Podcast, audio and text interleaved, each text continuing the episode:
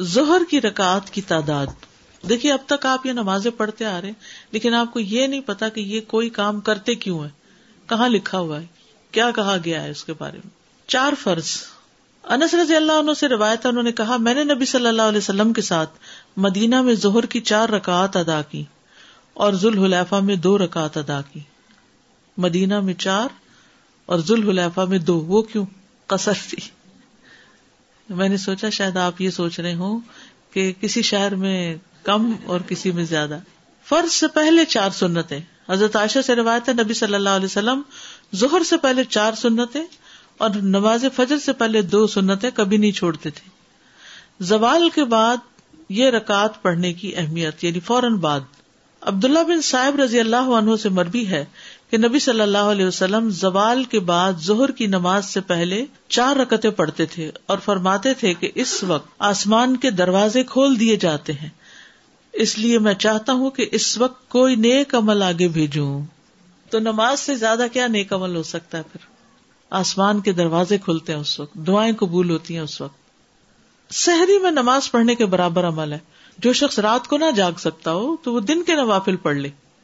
ابو سال مرفو ان اور مرسلن دونوں طرح بیان کرتے ہیں کہ رسول اللہ صلی اللہ علیہ وسلم نے فرمایا، نماز ظہر سے قبل چار سنتیں سحری کے وقت کی نماز کے برابر ہو جاتی ہیں۔ یعنی ظہر سے پہلے کی چار سنتیں آپ یوں سمجھے کہ تعجد ہیں آپ کے۔ اتنا اجر ہے ان کو پڑھنے کا۔ اگر ہم رات کو نہیں پڑھ سکتے تو دن کو تو پڑھنے کا اہتمام کرے نا۔ جنت میں محل بننا۔ نبی صلی اللہ علیہ وسلم نے فرمایا جس نے نماز چاشت کی چار رکعت اور زہر سے پہلے چار رکعت پڑھی، اس کے لیے جنت میں گھر بنایا جائے گا۔ چاشت کی چار اور زہر سے پہلے چار۔ پھر ہے فرض کے بعد چار رکعت پڑھنے کا جواز اور اس کی فضیلت۔ یعنی زہر کی سنتیں ہو گئی فرضوں سے پہلے، پھر فرض پڑھے۔ فرض کے بعد کیا پڑھیں گے؟ چار اور رکتیں نبی صلی اللہ علیہ وسلم نے فرمایا، جس نے نماز چاشت کی چار رکعت اور زہر سے پہلے چار رکعت پڑھی، اس کے لیے جنت میں گھر بنایا جائے گا۔ ام حبیبہ کہتی ہے کہ رسول اللہ صلی اللہ علیہ وسلم نے فرمایا، جو شخص زہر سے پہلے چار رکعت اور اس کے بعد کی چار رکعت کی پابندی کرے گا، وہ آگ پر حرام کر دیا جائے گا۔ زہر کے بعد کیا پڑھتے ہیں؟ عام طور پر لوگ دو سنت موقع پڑھتے ہیں اور دو نفل پڑھتے ہیں۔ بیسیکلی نفل یا سنت ایک ہی چیز ہے۔ اس حدیث میں زہر سے پہلے بھی چار رکعت کا ذکر ہے اور اس کے بعد بھی، ٹھیک ہے؟ اور بچپن سے یہ پڑھتے آ رہے نا بارہ رکتے زہر کی، ٹھیک ہے نا؟ لیکن اگر کوئی آخری دو رکھتے نہیں بھی پڑھتا اور صرف بارہ بنانے کے لیے زہر کی چھ رکتے صرف سنت پڑتا ہے تو بھی کافی ہے۔ اور اس میں کوئی شک و شبہ نہیں کہ چار رکعت دو رکعت سے زیادہ کامل ہے۔ یعنی اگرچہ اجازت ہے دو پڑھنے کی بھی، لیکن چار بہتر ہے اگر انسان زہر کے بعد چار رکعت ادا کرے تو یہ زیادہ افضل ہے زہر کے بعد۔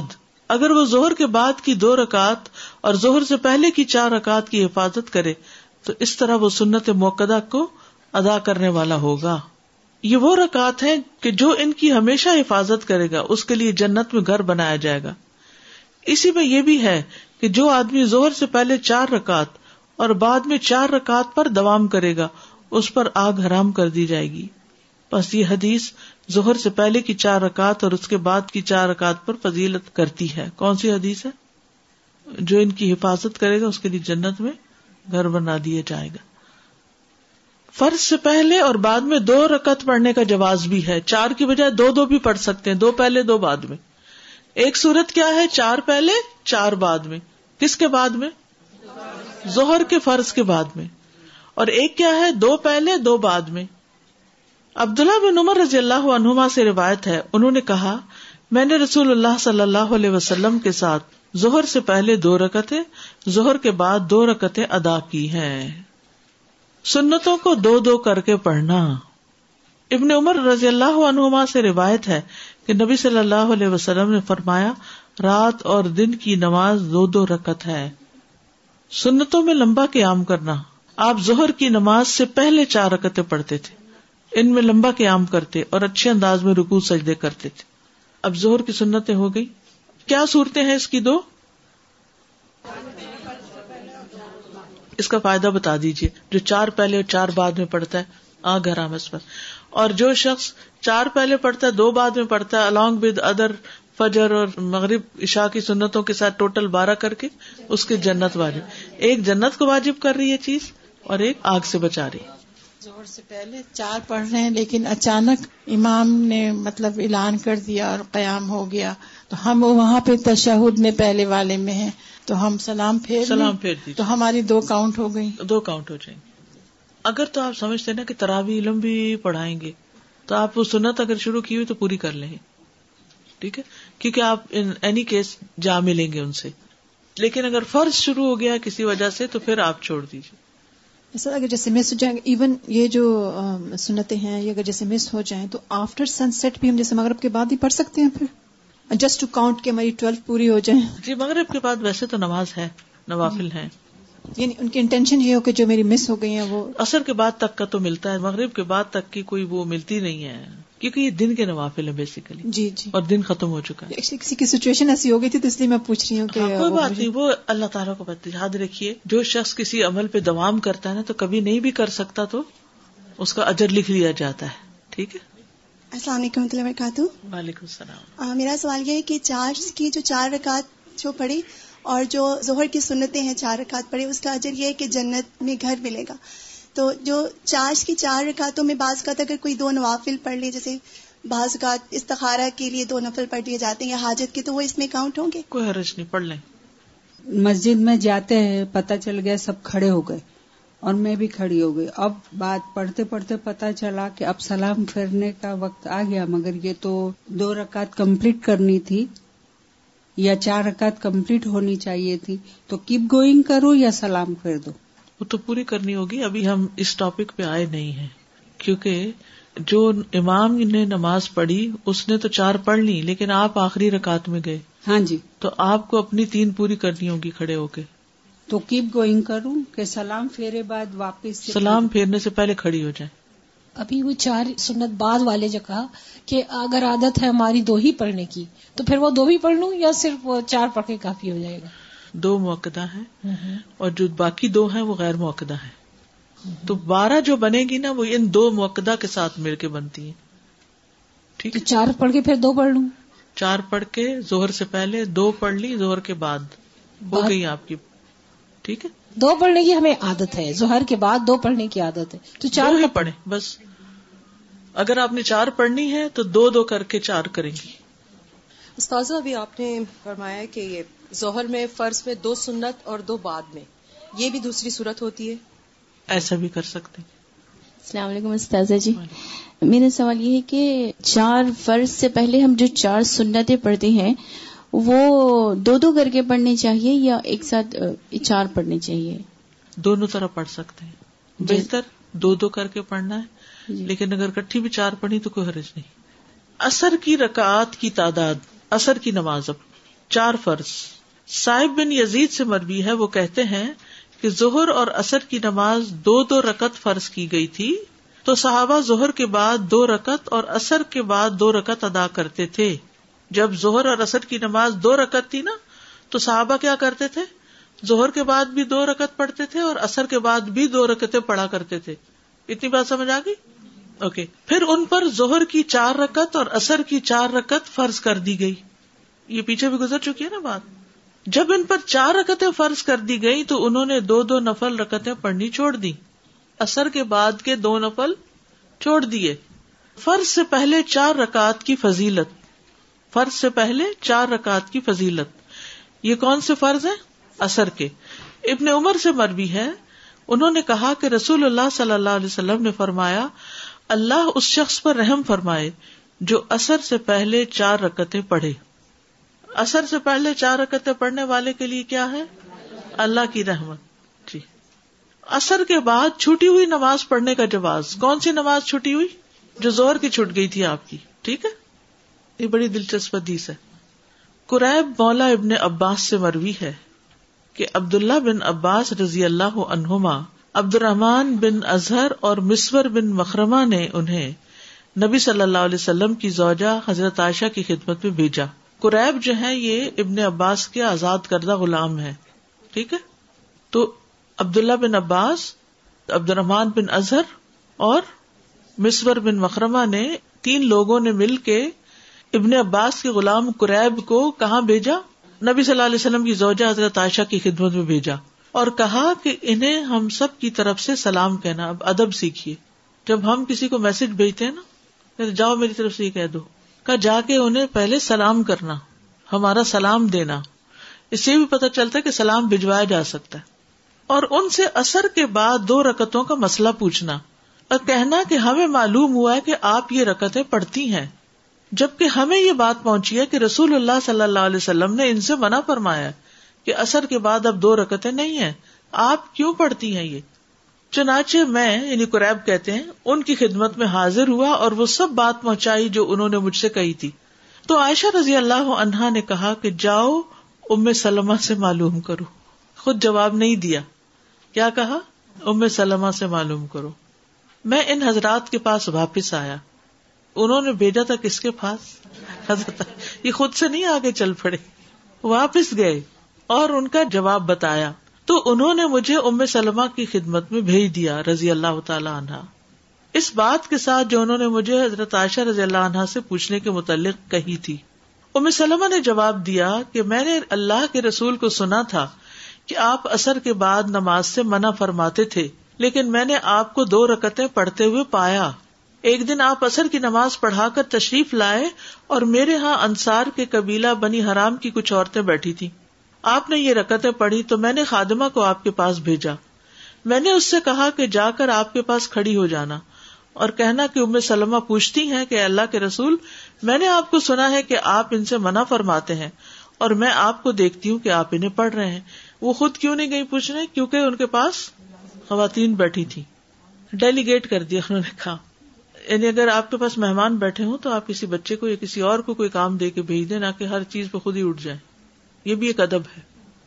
بعض لوگ تو اپنے بچے پکڑا کے خود نکل جاتے ہیں۔ اگر آپ اپنے ہاتھ سے اشارہ فرما دیں تو ان سے ذرا دور ہو جانا۔ خادمہ کو یہ بھی سمجھایا کہ اگر آپ منع کریں تو دور ہو جانا۔ چنانچہ خادمہ نے ایسے ہی کیا۔ یعنی وہ جا کے کھڑی ہوئی، پوچھا، آپ نے اپنے ہاتھ سے اشارہ کیا تو پیچھے ہٹ گئی۔ جب آپ صلی اللہ علیہ وسلم فارغ ہوئے تو فرمایا، اے بنتے ابھی امیہ، یہ حضرت سلمہ کے والد کا نام ہے نا، ابو امیہ۔ تم نے اثر کے بعد کی ان دو رکتوں کے متعلق پوچھا ہے۔ تو بات یہ ہے کہ میرے پاس قبیلہ عبد القیس کے کچھ لوگ اپنی قوم کا اسلام لے کر آئے یعنی مسلمان ہو کر آئے۔ اور انہوں نے مجھے زہر کے بعد کی دو رکتوں سے مشغول کر دیا۔ انہوں نے مجھے زہر کے بعد کی رکتوں سے مشغول کر دیا، تو یہ دو رکتے وہ ہیں۔ ادب سے زندگی، محنت سے زندگی خوبصورت ہو جاتی، تعلقات اچھے ہو جاتے۔ ہر کوئی اپنی حد میں کسی کی نماز میں خلل نہیں ڈال رہا۔ اور کسی کے دائرے میں داخل نہیں ہو رہا اور اپنے پاس سے جواب نہیں دیا۔ اور حضرت ام سلمہ نے پوری وضاحت کی کہ کیا ہوا۔ وہ دو رکتیں کیوں پڑی تھی؟ اب حضرت عائشہ نے جواب نہیں دیا تو اس سے بھی یہ پتا چلتا ہے کہ ہو سکتا ہے وہ بھی اپنی کوئی قزا سنت پڑھ رہی ہوں۔ اس میں آپ دیکھیے، عبادات ہوں یا احکامات ہوں یا بتانے کا انداز، اس میں ویرائٹی بڑی ہے۔ مناٹنس نہیں ہے آپ صلی اللہ علیہ وسلم کا انداز۔ یعنی آپ کبھی ایک نام سے پکارتے ہیں، کبھی دوسرے نام سے پکارتے ہیں، کبھی ایک دعا پڑھتے ہیں، کبھی دوسری دعا پڑھتے ہیں۔ تو اس سے انسان غفلت کا شکار نہیں ہوتا۔ انسان کی جو فضیلت ہے نا، وہ اس کے عقل کے استعمال پر ہے۔ جہاں عقل کی کمی ہوئی، وہاں اس کا مقام گرا۔ اور یہ ادب، آداب جو ہے ان کا لحاظ رکھنا عقل مند ہونے کی نشانی ہے۔ بے ادب، بے نصیب۔ اور حضرت عائشہ کو اس بات کا پتا ہوگا، یہ ڈسکس ہوئی ہوگی کہ حضرت ام سلمہ اس وقت زیادہ بہتر پوزیشن میں ہے کہ بات پوری سمجھا دے۔ اور ویسے بھی ام سلمہ رضی اللہ عنہا بھی بڑی فقیہ خاتون تھی۔ امام ابن القیم نے لکھا کہ اگر ان کے فتوا کو اکٹھا کیا جائے تو کتاب بن جائے۔ بعض اوقات خادموں کا یہی کام ہوتا ہے نا کہ وہ بے سمجھ ہوتے ہیں اور ایک بات جو مالک نے کہی وہ بے وجہ دوہرائے چلے جاتے تو وہ بھی ادب ساتھ سے کھا کے بھیجا۔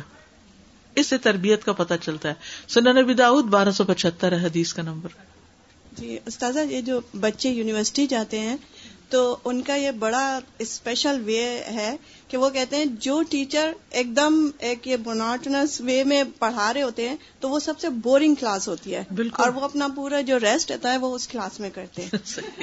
تو سبحان اللہ جو آپ کا یہ ورڈ آپ نے بولا تو مجھے اس سے وہ بات یاد آئی کہ کیوں۔ اس طرح ہر چیز میں ورائٹی ہے کہ غفلت سے جو ہے وہ نکلو نکلو۔ ہر چیز کو شعور کے ساتھ کرو۔ بالکل۔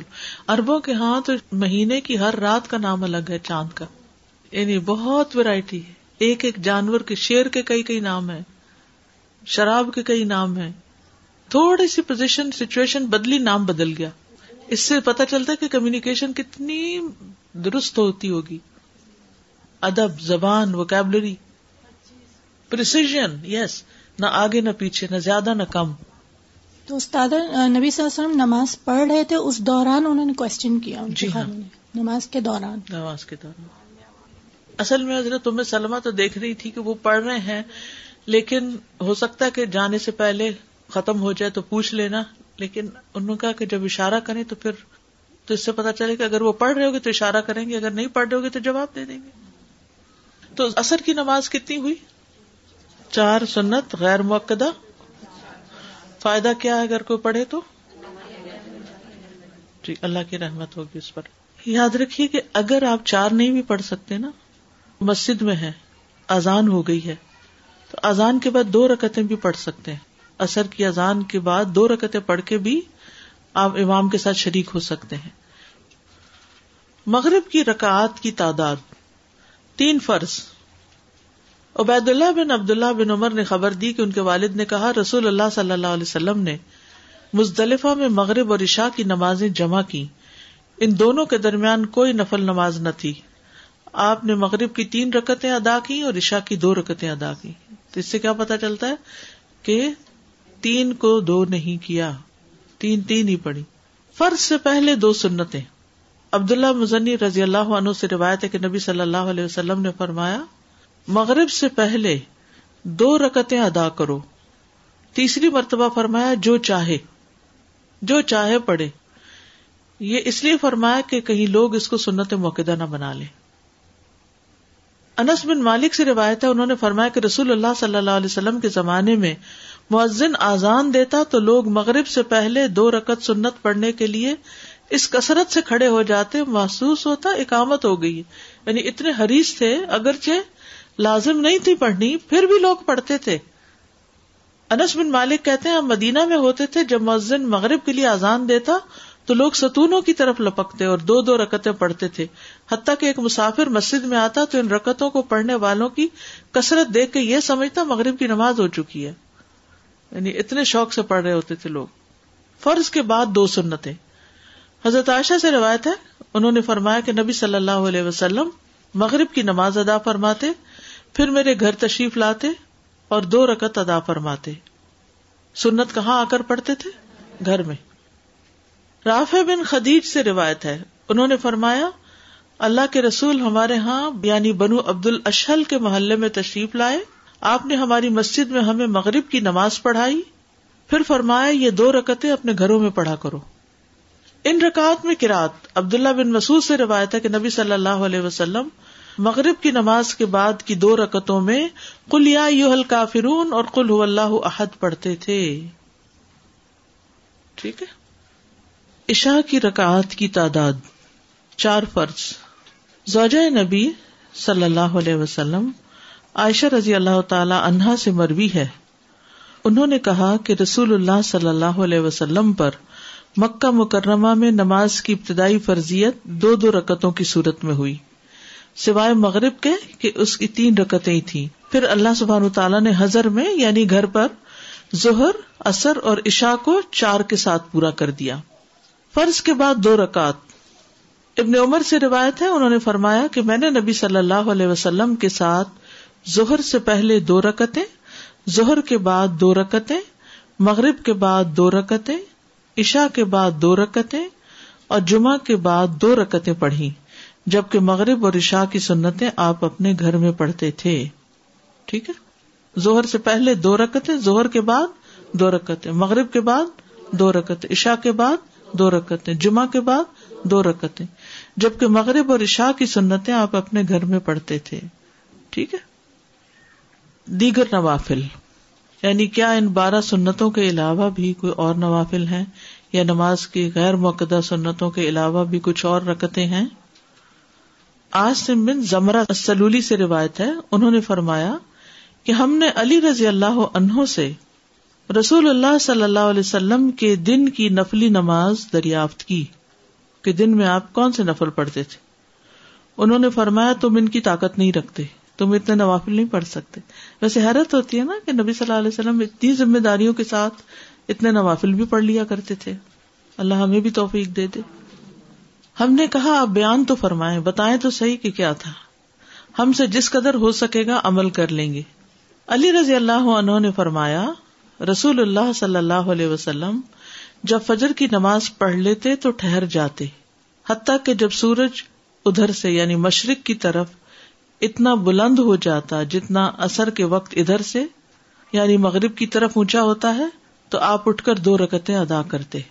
یعنی جب سورج کی زردی ختم ہو جاتی طلوع کے بعد، تو اس وقت آپ دو رکتیں ادا کرتے اشراق کی۔ اس کے بعد توقف فرماتے، ٹھہر جاتے۔ حتیٰ کہ جب سورج اس طرف یعنی مشرق کی طرف اتنا بلند ہو جاتا جتنا زہر کے وقت یعنی ڈھلنے کے بعد یعنی مغرب کی طرف ہوتا، تو اٹھ کر چار رکتے پڑھتے۔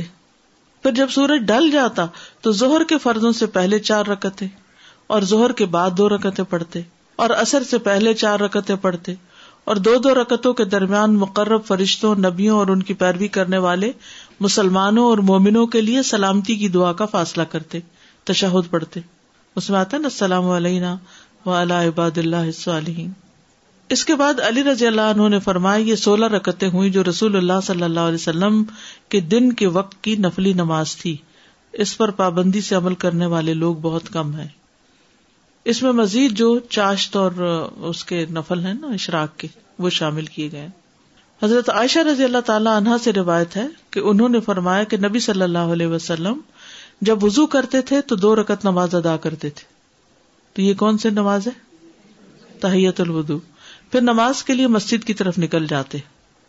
ہر آزان اور اقامت کے درمیان نماز ہے۔ یعنی یہ بس ایک اصول یاد رکھیے۔ آزان اور اقامت کے بیچ میں نماز ہے۔ عبداللہ بن مغفل سے روایت ہے، انہوں نے کہا کہ اللہ کے نبی نے تین بار فرمایا، ہر دو آزانوں کے درمیان نماز ہے۔ تیسری بار فرمایا، جو کوئی چاہے پڑھ لے یعنی موقع نہیں ہے۔ ٹھیک ہے؟ عبداللہ بن زبیر رضی اللہ عنہ سے مرفون مربی ہے کہ نہیں ہے کوئی فرض نماز، مگر اس سے پہلے کم از کم دو رکت نفلی نماز ہے۔ علی رضی اللہ عنہ سے روایت ہے، انہوں نے فرمایا کہ نبی صلی اللہ علیہ وسلم اقامت کے وقت دو رکت نماز پڑھتے تھے۔ مغرب اور عشاء کے درمیان نوافل ادا کرنا۔ مغرب اور عشاء کے درمیان۔ انس رضی اللہ عنہ نے اللہ کے اس فرمان، کانو کلیل من اللہ ما جاؤن یہ لوگ رات میں بہت کم سوتے تھے۔ اس کی تفسیر میں فرمایا کہ صحابہ مغرب اور عشاء کے درمیان نماز پڑھا کرتے تھے۔ مغرب اور عشاء کے درمیان۔ نوافل۔ بعض لوگ ان کو اوابین کا نام دیتے ہیں۔ حالانکہ اوابین چاشت کی نماز کے لیے آتا ہے۔ یہ نوافل بہرحال ہیں یعنی ان کی دلیل پائی جاتی ہے۔ اور یاہیا کی روایت میں یہ اضافہ ہے کہ آیت کریمہ تتجافا جنوب ہم سے بھی یہی مراد ہے۔ یعنی مغرب اور عشاء کے بیچ میں سوتے نہیں تھے، آرام نہیں کرتے تھے، بلکہ نوافل پڑھا کرتے تھے۔ اب دیکھیے کتنی ہمت تھی ان کی۔ سارا دن کام کے بعد جب لوٹے تو گھر پہنچ کے یعنی مغرب پڑھ کے آئے، گھر پا کے پھر نماز شروع کر دی، پھر عشا پڑھنے چلے گئے۔ کیونکہ لکل وجہتن ہوا مولی ہر ایک کے لیے ایک سینٹر آف لائف ہوتا ہے اسی کی طرف پلٹ پلٹ کے جاتا ہے۔